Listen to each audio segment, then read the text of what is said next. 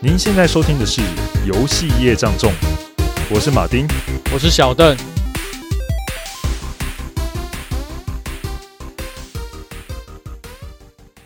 哎，我们今天要聊的游戏啊，其实跟动画制作公司 Gainex 有很大的关系哦。哦，有什么关系？你知道 Gainex 做什么的吗？其实这个名字有点陌生。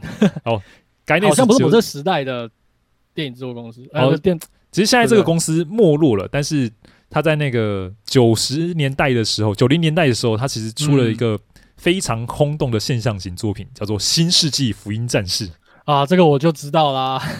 对对，对，我们今天讲的游戏其实就是《美少女梦工厂》啦。哎，不是《新世纪福音战士》？哎，不是啦。但是这个《美少女梦工厂》其实也是 Gainax 做的哦。哦，这么厉害？他们有很大的一些渊源呢。嗯，哎，没有美少女工中梦工厂就没有福音战士。哇，这个真的是听起来就很非常的伟大。对，所以我们就来来讲讲这个到底他们有什么样的冤孽的关系吧。好，哎，不是啊，人家讲渊源的关系啦。Okay、冤孽也孽缘的关系也可以啦。好，那个时间我们要回到一九八一年，在那个时候，我居然啊，不要说毛毛还长齐了，连娘胎都还没出来呢。对，好啦，基本上就有几个年轻人啊，叫做武田康广跟冈田斗司夫。当时他们就是对于这个御宅文化非常的有浓厚的兴趣，所以他们就担任了日本的 Science Fiction 大会的企划就对了。在冈田呢，本身就是念那个大阪艺术大学嘛。大阪艺术大学，我们上一集还有聊到呢。哎、嗯，还记得上田文人也是大阪艺术大学出来的吧？哦，现在你讲，然后他们也是。他就念冈田，他也是大阪艺术大学的。他找来自己的学弟，他的学弟就是有名的安野秀明、山贺博之，还有赤井孝美等人。他们就制作了这个 SF 大会的开场动画。哦，他们 SF 大会就简称 Daikon 啦，Daikon 就对了。反正就可以想象，就是呃日本人阿宅的聚会，你可以这样想。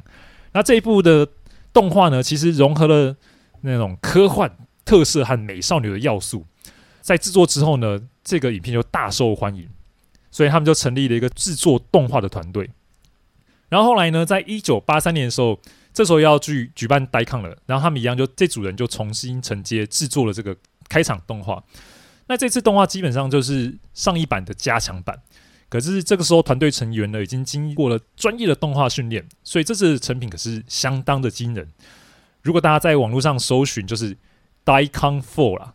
你可以打就是 D A I C O N，然后后面接个四，你就可以看到这部的影片，可谓是非常的精彩。它里面融合了各种动漫特色、流行电影的要素，所以在里面你可以看到哥吉拉大战那个钢弹，以及星际大战的光剑挥舞等等。然后，所以在里面呈现的那种动作场面啊，其实堪称一流啊，一点都不输给现在复仇者联盟的大战场面。哇，听起来内容非常的宅啊！基本上这就是一群就是这种 otaku 的聚会，然后对这种动漫啊、电影啊充满热情的人，然后投入自己的青春所燃烧出来的作品。对，然后基本上他们真的很燃，就是很想做动画就对了。所以呢，他们就成立了 Gainax。这时候是一九八四年，他们成立这个公司的目的只有什么？就是要做一个心中无憾的高成就的作品。那这部作品呢，就叫做《王力宇宙军》。而且目标就直接进军到戏院里面去了，是个电影版作品。但是做动画很烧钱呐、啊。不过由于他们之前 Daikon 做那个影片实在效果太惊人了，就让他们一鸣惊人，立马就吸引到了一些大厂商的注目，其中就包含了那个板带做钢弹的板带，有没有？哦，他就掏钱说：“缺钱吗？来来来，借你钱，借你钱，你们来去做吧。”然后这部动画当时影片的制作费就高达了三亿多日币。哇塞！呃，在其实，在三亿多日币现在听起来不多。你现在随便做个游戏或什么，二十三十亿日币就跑不掉。但是在那个时候，嗯、你知道那个时候的物价水准来看，是很惊人的，相当于今天可能差不多是六七十亿日币这个程度。哇，差那么多！我我刚才讲错了，其实这个还加上那个海外宣传经费，因为他们宣传经费也差不多有三四亿日币嘛，整体加起来总共的费用大概高达了八亿日币。嗯，所以这个日八亿日币换到今天水准，可能大概六七十亿日币跑不掉。对，嗯，所以就夸张哦。基本上你看来讲，这个就是一个可谓就是非常高成本制作。当然来讲，这样巨资的投入来讲，他们的那个作画水准可谓是登峰造极啊！就算今天播放这个影片的话，一点也不过时，而且效果惊人。虽然是做出这么高水准的创作呢，但是票房很惨淡。所以为了还债怎么办？因为他们欠了一堆钱嘛。那 g y n e x 就只好继续制作动画来还债。那这个时候，原本他们的监督啊叫做山贺博之嘛，想说你做动画这不计成本，太烧钱了，我们换一个人，换上安野秀明。结果这个人呢，诶，虽然他他是换了一个人，对不对？一开讲说我们真的要为成本来考量，但是老实说，他跟山贺博之两个是同学，这两个个性基本上一样。做起片来就是不计成本啊，好，硬是把一个电视动画的水准做成了剧场版动画那种大规模场面。他这一部作品叫做那个《勇往直前》呐，就是一个冈巴斯达的那个机器人动画，嗯，里面杀也是那种无双杀怪物式的那种影片，就是杀伤怪物数量可以用以亿为单位来计算，哇，你就知道场面多大了。不过这下好了，哎、欸。这个作品一样没有很成功有没有，所以负债越欠越多，这个就很困扰啊。负债对不对？对这间公司来讲其实很困扰，那怎么办？就要想办法还钱嘛。所以呢，当时的时任者那个社长冈田斗司夫就跟着那个赤井孝美呢，他们就投入了电脑游戏的制作。然后当初他们切入到这个电脑游戏的市场呢，是觉得诶，这个市场其实还是。蛮有可能的，因为都还在成长空间，也没有太多强大的竞争者在里面的，所以他们就试着可以做游戏。他们做游戏做什么呢？那冈田就说：“我其实想做一款问答游戏，那么只要答对呢，就可以看到有一个女孩子，她会在你面前脱衣服，然后如果你那个答对的题目越多，甚至还有可能可以把女孩衣服脱光光的啊！也就是这款游戏，球权的概念嘛。其实基本上就是啦，反正早年的美少女游戏哪点不带一点 H 要素的呢？嗯，好，这款游戏就是。电脑学员了、啊哦？那基本上这两个人呢，我们要提到的就是冈田跟赤井的这两个人，除了城市跟 BGM 的地方，几乎包办了游戏内所有的工作。所幸啊、嗯，他们这次的眼光跟投入是正确的，游戏销售成绩还不错了，所以就开启了 Gainax 游戏制作第一步了。不过这款主打呢，就是欺负女孩子的游戏嘛，当然会招来道德上的谴责。在像在日本的那个宫崎县呐，它有一个青少年保护条例，对不对？该条例当中甚至将这个作品列为有害图书。可是这是图书吗？因为当时电脑游戏软体还算很新兴嘛，他们只是一个分类嘛，他们原本只有图书分类，所以当然就分类到那个里面。当时的条法则条则嘛，就是这样子而已。对对对，太新了。啊，了解。然后后来，但是他们做电脑游戏就越做越有心得嘛。那除了说做电脑学员这样的 H game 之外呢，他们后来还做了一些文字冒险游戏。嗯。呃，不过文字冒险游戏呢，他们觉得跟全然可以互动的游戏就不太像，因为它是做着那种事先制作好的不同的情节跟剧情，只是让玩家去触发这个剧情的时候呢，就对应着去播放这种事先做好的一个情节就对了。这个对冈田跟赤井来说就不太够，他们觉得我们现在是用电脑来开发游戏，这个电脑应该可以做更多事情才对。所以，那下一款想做的时候，只有电脑游戏可以呈现的作品，他们正在思考着。于是乎呢，赤井就跑去问冈田说：“你这次想做什么游戏呢？”那冈田就回答呢：“我这次想做一个经历女孩一生的游戏，因为我身为男性啊，其实不太了解身为女性的感受是怎么样。我想体验在游戏中作为女性出生和死亡的意义，有没有可能把这样女人的一生变成一个游戏呢？”他的脑洞有点大开，要不要直接去变性比较快？可以直接体现女生的一生。可能当年的那个技术，变性技术还没那么那么发达了。我在想，嗯呃，对啊，要不然就请他去练那个那个叫什么《葵花宝典》，可能比较快一点。好，那但是站在那个赤井的角度就不一样了。当时赤井相当沉迷光荣公司开发的《信长的野望》，所以他提出的构想是。我想做《信长野望》当中培养部下的部分，我想把它单独这个系统拿出来，看看能不能变成一款游戏。可是当时冈田听到的时候觉得不可思议啊！那信长一听就是一个战争游戏啊啊！如果只把那种培养部下拿出来，会有趣吗？另外再加上，如果想做这个体验女孩一生游戏，我真的不想到想不到说我们会做出这样的内容来。所以两个人就在思考着：信长的野望，再加上体验女子一生，这到底会做出怎样的作品呢？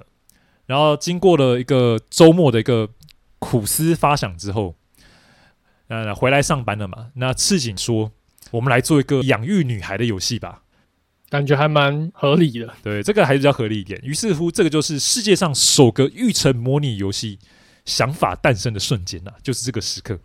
但是对于那个当时的用户而言呐、啊，如果你跟他讲说你是就是成为一位女孩子，其实很难接受吧？因为玩电脑人这种御宅文化都嘛是从男性开始的，所以他们就想象说，哦，我们应该要转换一下玩家角色，把它定位成一个退役的勇者，并让他成为一名父亲，就是逐渐抚养一个小女孩到她逐长大的一个过程，把它变成游戏。那由于当初的想法是想要做一个就是。陪伴一个女生女孩过完一生嘛，可是这个东西不太现实啊！你看养个女孩，你养要到六十岁，哎，这个时间也很长，也不方便做。那已经不是养女孩了吧？对对对，就是养到登短郎了。好，所以他们直接想的是说，嗯、那我们就把女孩设定的培育刚好设定在十到十八岁，其实这样也好，就是女生最可爱、最漂亮的时候。那看到已经三四十岁，谁还要继续看下去啊？这样有点不政治不不正确哦。那基本上这个玩法就是玩家就制定每个月女孩要做的事情呢，所以做的事情呢就会影响到各种数值跟能力的加成，这会导致你会产生不一样的一个结局啦。所以你可以重复的跟尝试去培养出不同的一个女孩。那这个游戏就做着做着，那这个想法一切都还算 OK 嘛。那做到快完的时候呢，他才发现一个问题。啊，我们实在是没有给这个游戏找到一个好名字啊！虽然在开开发过程中啊，那个赤井孝美其实有取一个名字，它叫做 My Fair Child，日文翻译成中文应该就是我公平的孩子，这就，就是很怪嘛。对啊，真的是超怪。反正反正名字听起来很怪就对了，而且不容易被当时的玩家给记住。那所以他们就苦思想去嘛，冈田后来想到啊。我们的游戏目标不就是要把女孩培养成为公主吗？嗯，那不如我们就命名为 Princess Maker 吧，蛮棒的一个名字。对，所以这个名字呢，其实就跟他们的那个这个养育的过程，其实玩游戏内容是契合的，所以很快的大家一拍即合，马上就认可了这个名字。他很快的呢，就直接原本他们这个盒子都已经就做好，就打样好了嘛。他很快的在设计了一个。就是 logo 的草稿，快速的草稿，然后就把这个草稿就贴在那个盒子上面，Princess Maker 就这样子诞生了。所以在一九九一年游戏发售后呢，果然激起了众多玩家复信的本能呐、并且在电脑市场中打出了一片天。而且呢，还启发了像是一批恋爱游戏，像是《纯爱手札》之类的恋爱养成游戏，并且在多年之后呢，在登陆 PS 上的时候。哎还成为销售排行榜冠军了，不过很可惜啦，这个冠军只维持了一周，因为下一周《太空战士期待》就发售了，马上就被打下来，打回原形。对，哎、欸，不过你这样说，哎、欸，很了不起哎、欸，这那个发售这么多年之后，出在 PlayStation 上还可以获得那种冠军排行榜，真的是不简单，要蛮厉害的。说实在，对对对。不过话说回来啦，这款游戏其实够争气哦，因为这大卖了嘛，还衍生出了不少的作品，其实帮公司减少了不少债务啊，还可以让动画组继续烧钱，哎，所以哇，那很厉害，他赚的超多的。对啊，所以你应该《福音战士》能够有今天的成就，必须要感谢这款游戏啊，要感谢这个 Princess Maker。对啊，其实认识这个 Princess Maker 就美少女梦工梦工厂啊。原本还没有接触过这个游戏啊，一直不晓得这个游戏在玩什么。不过是因为之前就是我们的 FB 有听众有留言嘛，他说想要我们讲看看《美少女梦工厂》，就他给我们点菜了。对，然后我就跑去跑去找来玩，应该不错玩吧？哎、欸，其实哎、欸、玩起来真的非常有趣，比我想象，我原本想象就是它就很单一的画面，然后看着女孩成长，不知道哪边有趣嘛。就没想自己玩下去之后，哇，还发现这游戏内容超丰富的，有很多很惊奇的一些，算是隐藏在里面的内容。然后等你发现的时候，你就会觉得非常非常的有趣。等一下可以听你来聊聊对你的体验。而且我原本就是在玩这个游戏的时候，我我跑去问我女朋友，她有没有听过这个游戏？没想到她是这个游戏的爱好者。然后一开始她每一代都有玩，她玩了好几代。我一开始不会玩的时候啊，我还问她，她马上眼睛就那种泛起了光芒，怎么一看就说哇，这个眼神就变了。然后我就说这游戏玩起来有点累，我们因为他一开始那些数值看不太懂，然后没想到她马上就是打开来就就她帮我带玩就对，她玩的津津有味的，可以不用跟我说话，在那边玩一个下午，你可以看，他就忘记你的存在。对对对对，真的，可见这游戏的魔力，即便过这么多的时时时间，还是依然。对，好了，那我来介绍一下这个游戏到底在玩什么好了。好，哎，其实这个游戏的画面呈现相当简单呐、啊，就是所有的事情都是围绕着女儿成长在进行。游戏上就是女儿在你的画面正中间，然后背景就是你的家嘛。那主要你每个月做什么？就是每个月帮女儿安排她要做的事情。那每个月其实就可以安排行程，大概就是一个行程就是消耗十天就对了。所以你每个月都可以先事先安排好三件事情让她去做。嗯，然后他做了这件事情之后，他在某方面数值能力就会增加了，增加就是能力变强。比如说，我让女儿去上了一个科学的课，哦，她上完之后，女儿的你就看到智力的数值就会增加，大概就是这样子。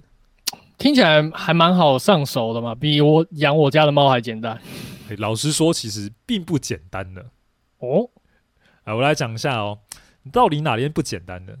然后说，所所有的问题都在于钱呐、啊，没有钱，什么事情都难做。好，一开始呢，现实的游戏，你有五百块的育儿经费，嗯，然后上课一天就花掉三十块，然后你就点上课，然后去上，你就想说有钱嘛，然后看三十块，但是我点下去才发现，哇，上完一次要十天呢，其实就三百块就不见了。就是他一次包课程，就是一定要包十天，他没办法跟你一天一天。对对对对对，就一次要上十天就对了。然 后这老师也是很坑的。对，然后游戏内还要去买那个夏冬必备的服装。嗯，换季用的吗？对，换季用的。是为什么要买？一定要买吗？为什么？对，其实老实说，这游戏内你一就是什么东西可以不用买，但是夏冬的服装你一定要买。为什么？因为它里面有一个事件哦。如果你没有准备好夏冬服装，等到夏天太热的时候，或冬天太冷的时候，就触发某些事件。这事件呢，如果你没有事先准备好这个服装的时候，女儿就可能会生病，就比如太热就中暑，然后太冷就感冒。然后，嗯，这感冒对不对？你原本培养好的那个数值，体力数值会直接掉，直接掉了一大半。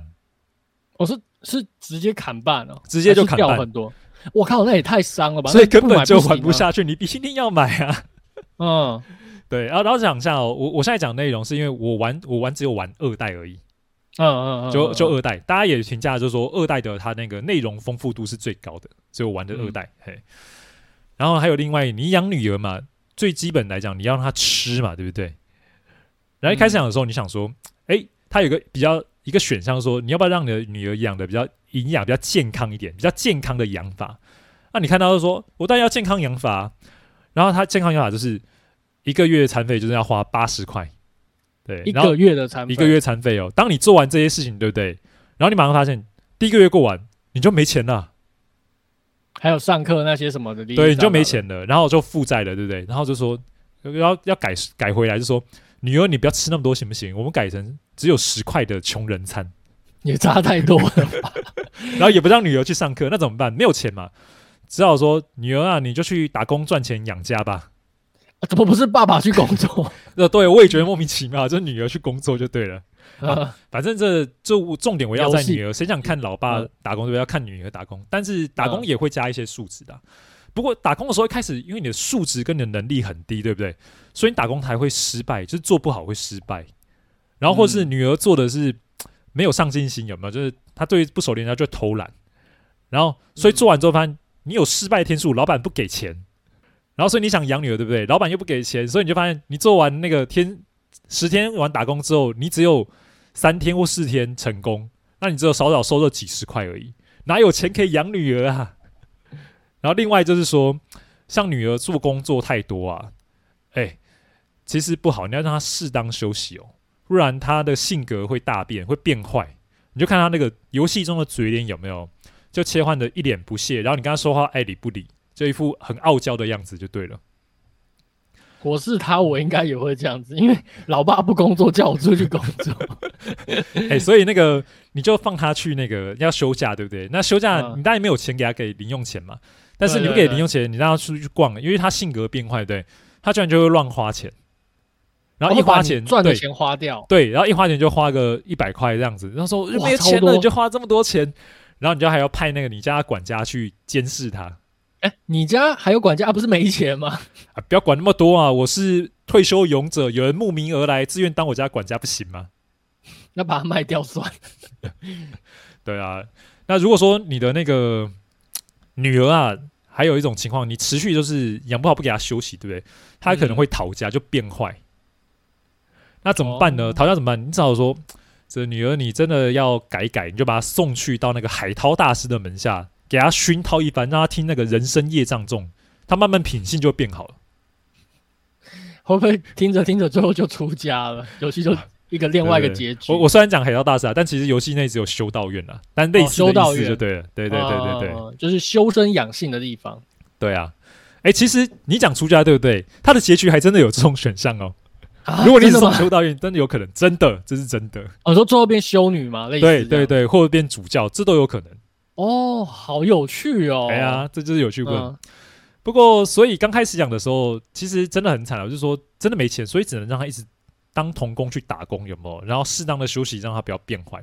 但是随着年龄成长之后啊，哎、嗯，其实他的那个技能就增加，对不对？老板愿意出付更高的工资，就给他就对了。那或者说还有开启新的职种，就是新的打工机会，这些新打工机会可能薪水就更高了。所以其实到这个时候啊，你才能够真正的决定他可以培养的一些方向，因为你有钱嘛，然后有更多的选择了。嗯，对，要不然早期的时候你会选择打工，大概只有一种叫割麦子，因为割麦子一开始钱最多，CP 值最高啦。对，然后像割麦子，它它会增加就是增加体力。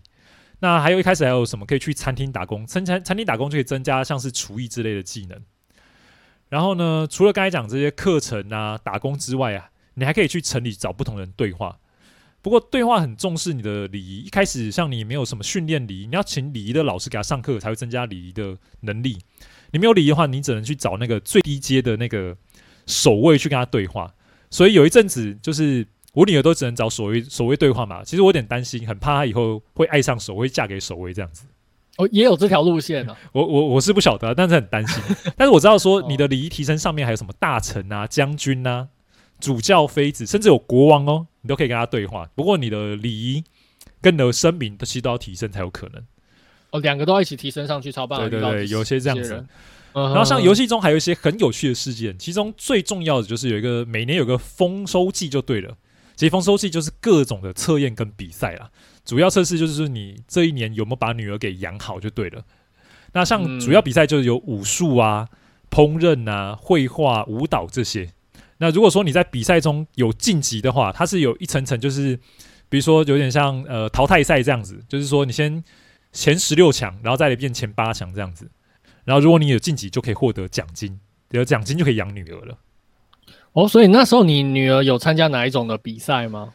啊，由于我从小就送我女儿去割麦子嘛，所以她体力特别好，所以当然是参加武术比赛啦。哎，不过前几年真的是一个弱鸡哦，常常第一场就被打趴了。然后后来因为比较赚的钱比较多，比较有办法可以培养女儿的战斗技巧啊，给她上些魔法课啊，然后没事还给她送到野外去做训练。你知道野外是什么吗？其实它是有野外就是 RPG 冒险模式，所以去打地层的概念，对不对？有点像，而且那个你去上面之后。除了打怪，还可以探索。探索上面地图上有各种不同宝箱，然后里面宝箱都有钱，有时候还特别多，一打开就七百块，哇，比我赚钱打工连续两个月还多，这样子。这感觉好像出去比较赚。对呀、啊，然后像你除了路上遇到就是怪物之外啊，有时候你还遇到有路人。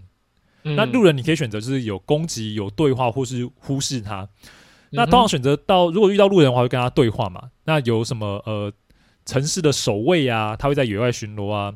但是有时候我遇到的时候，居然有，居然讲话，他是说我是一个旅行商人，然后我身上有带着宝物，他就讲这些台词，对不对？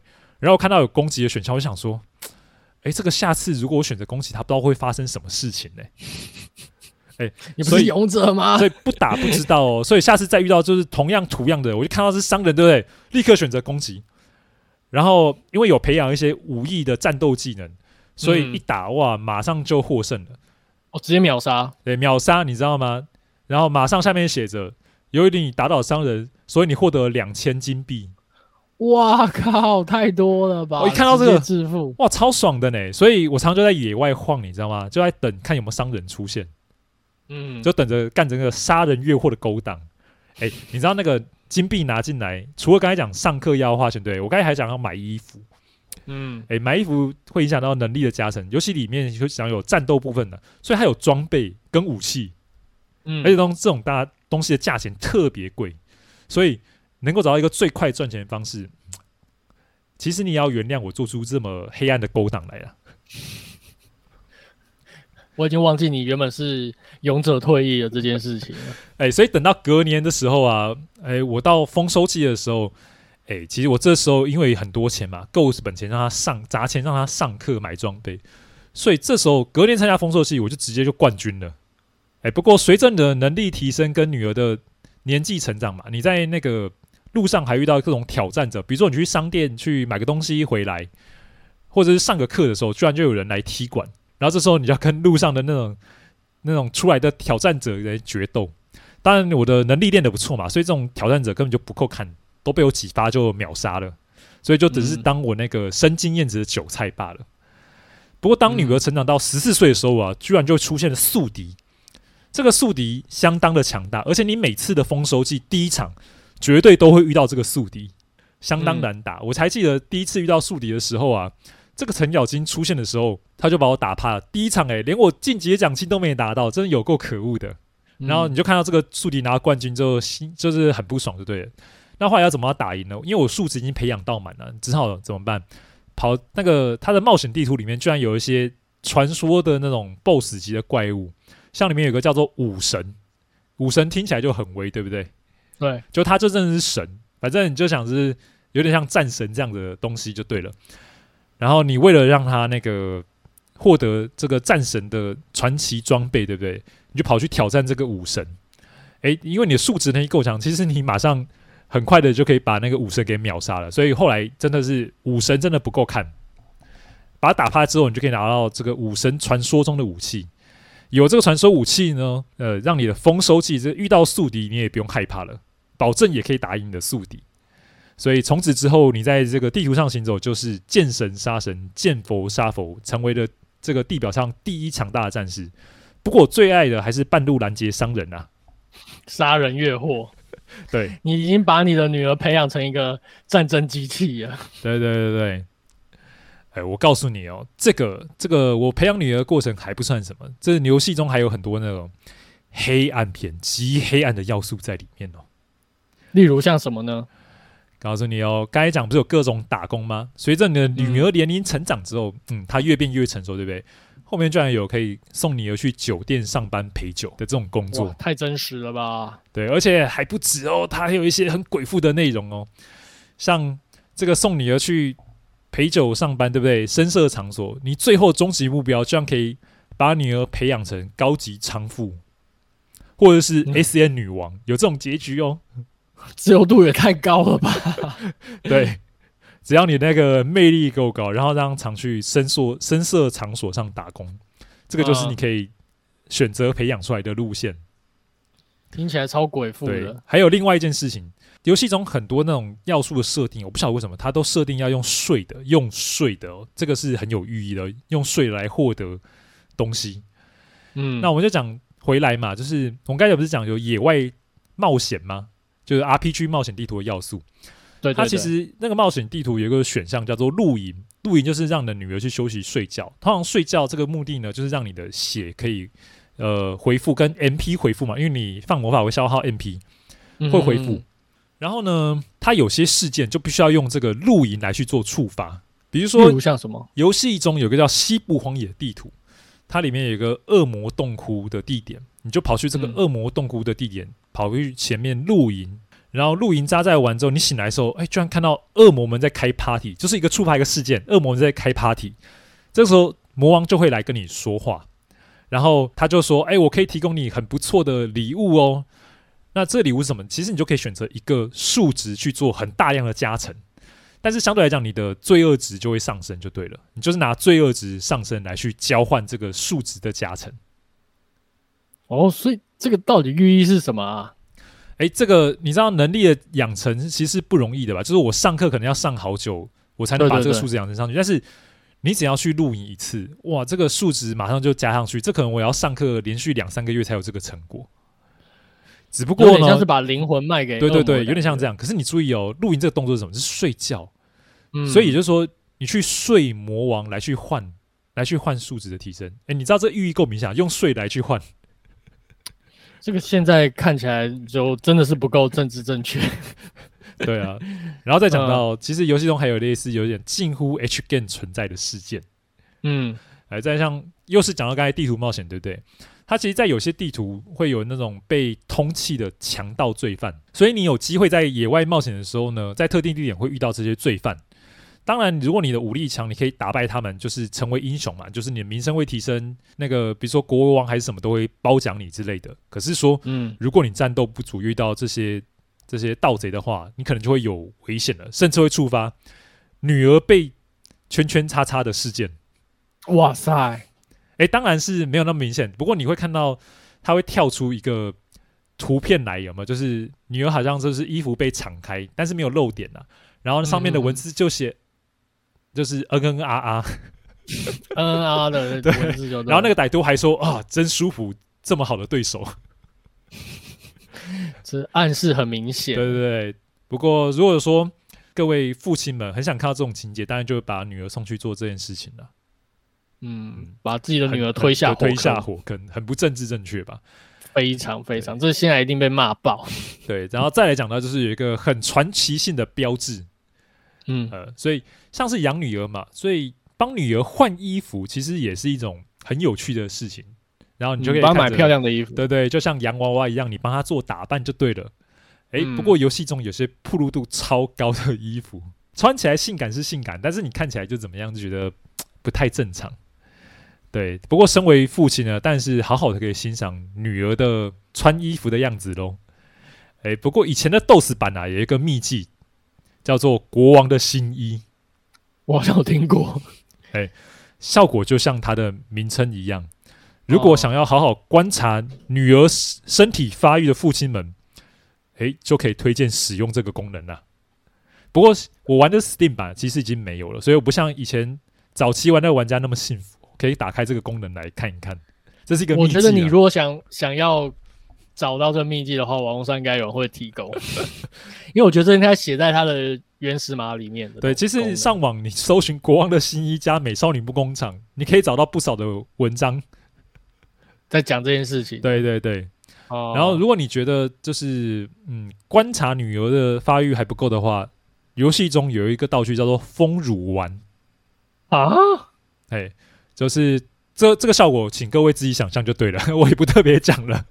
哦，这 这还能怎么想啊？不就是字面上的那样子吗？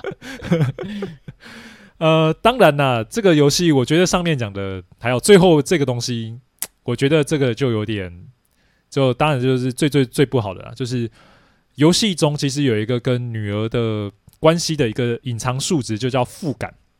嗯，其实这会影响到女儿跟你的态度跟对话的内容了。但是这个数值是隐藏，你看不到的。对对对，当然你适当培养负感是正确吧？跟女儿关系好啊，有好的话题聊啊。你有时候带着女儿去旅行什么，我觉得这很 OK。但是如果你常常就跟女儿关系很密切，常常带着她去外面一宿二博旅行的话，哎，你的感情够好，你可以自己的女儿自己收下，结局就是女儿嫁给你了。鬼父啊，副驾结局，鬼父啊，真的就是有这种结局，强烈道德谴责。反正呢，因为这个当时的游戏就是设计出来给男孩子玩的，你可以想象那个年代，嗯，市场嘛，主打男性，所以这样很正常。不过，因为他设计这种养女孩扮家家酒的性质，其实很吸引了很多女生，其实也很爱这个游戏。就像我女朋友，她也非常非常喜爱这个游戏。嗯，看得出来。玩的废寝忘食，都把你甩在一边，真的。而且我真的跟他聊到，他眼睛充满了那种光芒，有没有？可以看到这个回忆跟过往真的是，这是他的最爱。早知道应该约他来聊这一集的，应该是哦。我跟他讲国王新衣的时候，他马上就他对他立刻就知道，而且他说当然知道啊。道我说哎哎，你你这不会觉得怪怪？女生看这个怪怪呢？我说反正有秘籍我就用嘛。就是各种游戏里面的体验都想体验看看的，对不对？对，这个游戏非常有趣啦，就是在过程中，其实你玩的时候就它有很多随机事件，有不同的事件，然后而且也可以让你培育出不同的女儿，就是你培养完之后可能就会很有成就感，而且你演完这一次的时候，他会给你一个评价跟评比嘛，然后你就很想说，我下次养养看会怎么样？尤其像这个二代很丰富哦，所以它总共有七十多种结局，哎，哇！真的丰富，就是养成七十多种女儿的，对对的结局就都不一样的。所以其实这个游戏那时候后来玩嘛，让我其实有几个晚上不小心就打开来玩这游戏，就很想看到培养出来后来会成为怎样的一个人生就对了。那你有看过几个结局了？其实我只有一个，因为时间不够嘛。哦，他跑跑一个结局，你有你记得大概多久？其实我整整玩一轮下来哦，我游戏时长大概十个小时左右。哇，那其实蛮长的。其实差不多，有点像你开个文明帝国一绝，但是文明帝国可能更长了。嗯，嗯，所以它其实重复跟耐玩度其实也非常的高。嗯，你其实有成为那种就是精神时光屋潜力。我老实说，他有这样的潜力，因为就是明天女儿就可能素质就提升一点点，然后有可能会变成不一样的。对，而且你很期待她会遇到怎样的一个事件哦，随机事件，对，随机事件会让你很期待。对对对对对对，对。他每天的随机事件是都会有吗？还是说不一样？就是你怎么发生的？其实老实说，你不太知道怎么样会发生，但是你网络上可以查攻略嘛？那攻略就可以跟你讲怎怎样可以触发这些事件等等的。嗯，听起来很赞。我对听你介绍完以后，我也有点想要去玩看看。其实真的可以推荐去玩。不过我那时候在玩的时候，我入门的时候其实还是觉得有点障碍。障碍就是说，一开始你看到女儿那个界面的时候，就看到。哇，他一堆数值到底在讲什么？什么智力、体力啊，然后魅力，然后叭叭叭叭，这些升级之后可以发生什么事情？就是那种回馈感跟那个资讯量有点庞大，有没有？让我觉得有点啊，一开始要吞不好吞啊。就是我到底做什么事情会影响什么？你也不知道那个关系，你必须做了才知道。嗯，那，那时候也应该没有新手教学去让新玩家去了解。那个时代的游戏很大盒，还附说明书给你哦。哦，对，因为可能那时候的玩家是看说明书去了解这个游戏的培养的目标吧。对对对对，所以你你有说明书，所以以现在来看这样的一个过程呢，我觉得入门会有点难上手，因为那一开始那个资讯量跟回馈感，我觉得不够强烈。但是其实现在有很多改良方法，比如说我一开始数值可以设定你那游戏难易度嘛，你可以设定初初阶入门的新手。你一开始开放的数值少，然后可以随着女儿的年龄增加，你再开放更多的数值，让玩家可以去培养。当然你，你你设定之后，你第二次玩，你可以设定就是难度比较高嘛，就是全部数值开放给你。其实我觉得就可以解决这个过程，就基本上就降低就是入门者的一个门槛就对了。了解。然后另外来讲，就是练的数值给你回馈感，就是我觉得不够强烈是有原因，就是像说我比如说我要找人去说话嘛。你的如果说礼仪没有培养到一定程度，其实你是不可以跟这个人说话，他他是不会理你的。嗯，那我那时候就觉得很迷啊，我到底要练到多少时候他才会理我？所以你就只能练一练，然后去讲一讲，哎、欸，有，然后就说、哦、对，你可能发现没有，那时候哦不够，然后再去练。对，其实我觉得，其实现在的来讲，其实它可以改良成，就是这个数值有点像是累积的是一种升级的概念。嗯，因为你升级马上就有目标嘛，你就会想说，哎，我还要再练几次，我就会到第二级，然后再，嗯、然后第二级升完之后，我就我再练几次到第三级。其实你那个目标感就会很强烈。就算我不知道这个数值有什么，但是我知道我再练几次，那个期待跟确定性是很高的。然后你练几次，你发现你等级升级之后，哎，居然这个人就可以对话了，然后你这时候就就有觉得会有一个回馈感在，就是哦，我原来练完，我只要有升级，我就有机会开启更多的可能跟触发更多的事件。嗯哼，这会让玩家对于这个进程感的把握，其实会更好、更强烈。所以我我有个疑问，就是说，当你那个礼仪还不够的时候，你跟某些角色讲话，只是他不理你，可是他也不会跟你讲说你要去练礼仪这件事情。他没有，他他没有，他他会有点是这样说，我我才不会跟这种没教养的女孩说话呢，类似像这样子。哦，但是你玩家自己去猜，大致到底你差多少啊？你真的没有什么概念。嗯，对，大概就是这样的感觉啦。还有另外一点，我觉得比较以现在来讲，我觉得他如果有人想要做这个作品的话，可以有一些问题，我觉得可以改善，就是他的路线平衡性。就是像我想讲那个女孩一开始做的时候啊，因为你没有钱，什么事情都干不成。对，所以一开始就只能打工赚钱，就是。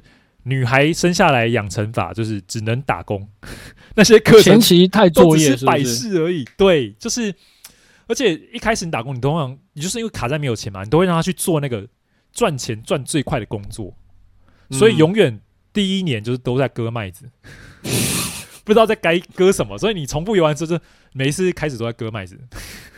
你女朋友割的有点割麦子吗？对，然后呃，其实还有一种做法啊，比较会玩的人就是要么。知道的人就是一开始都跑冒险地图，可是他也是重复啊，跑冒险地图干什么？就是那些怪物你都一直逃跑，然后就去专门开宝箱。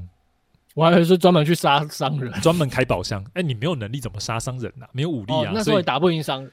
对对对对，所以一开始就只能他们选择跑冒险地图方式就是开宝箱，嗯、所以也会导致说一开始的那种重复感很重，就对了，就是因为你的路线缩限都受限在金钱，所以导致你的。你的发展路线永远就是怎么想先赚钱为主，我觉得这也是比较可惜的部分啦。那年他们开场的选择比较少，对，就是因为金钱的平衡性导致的。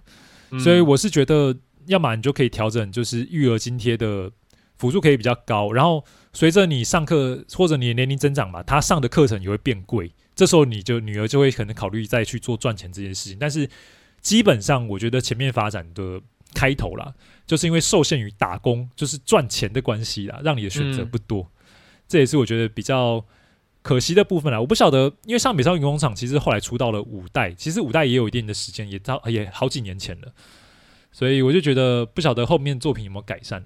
但是二代啦来讲，大家都是最推的，因为它的结局应该说它的事件跟结局的丰富度是最高，而且游戏内可玩的内容也是非常丰富的。我觉得是一个很那时候很一个很狂野的时代，所以他们的创作非常的奔放。哎，我觉得，对啊。现在想想这些东西可能非常政治不正确，可是它某种程度上也满足了非常多当时玩家的各种想象。因为其实七十二种不同的结局，说实在，它搞不好也同时满足了七十二种不同的玩家。嗯，对，呃，对啊，因其实你会很期待说，它到底会发生什么事情，会养成怎样的女儿。然后每每改开启一种结局或是事件，其实对你讲就是有点像收集成就的感觉。没错，没错。对啊，嗯、像我们玩文文明帝国也是啊，你达成的这次文明呃，就是那什么文化胜利一次，你下次可能就玩想要玩科技胜利、科技征服、科技胜利，对啊，对啊，或者是宗教胜利啊，这些你都会想尝试。其实这游戏是有这样的一个魅力存在。嗯，好，这个游戏感觉之后特价应该要买来。玩一下，感觉不玩对不起自己哎。嗯，可以。其实你也想看国王的新衣吧？网络上搜寻就应该找得到吧，也不用特别去玩。我是觉得听你讲那个过程，感觉还蛮有趣的。应该还有很多，就是你你是走武力系的嘛，对不对？对对对。所以应该有其他的类型，他们会遇到一些像是宿敌的，或者是一些特殊的事件。所以它里面有趣，应该有趣在它有非常多大量的。呃，事件，然后会让你每次玩都感觉是一个全新的故事的感觉，不会是一直在可能像你讲前面开头可能有点重复，但是过程应该都是充满各种随机变化的。对，会目前想象起来，对对对，嗯、所以每次玩应该的体验会不太一样，我觉得。对，嗯，因为像现在，如果你看攻略，当然是玩的很快啦。可是当时玩家都不知道这些东西的时候，他们必须透过自己的摸索。来去发现的时候，我觉得他们发现这件事情的时候会觉得非常非常有趣。然后后来再跟朋友讨论说什么，你居然有玩到这个东西，我没有发生诶、欸！哇靠！那这时候就要想办法让自己可以发生女儿嫁给你了，我怎么教我？对啊，好，真的好好。那我们今天节目就到这边哦。对，那如果大家对我们节目有觉得还不错的地方，记得给我们一些鼓励跟支持。那我们下周再见喽，大家再见，拜拜。如果你有用过国王的新衣的话，请也留言告诉我们吧。你说怎么在 Steam 上面开启国王的心意吗？也不用啊，可以大家分享一下你怎么养女儿的。好啊，好啊，然后了解一下你到底有没有当过鬼父啊？呃，有有鬼父的下面打加一，鬼母也可以啦，鬼母、鬼父、鬼母。嗯，好好，那大家下周见了，拜拜，拜拜。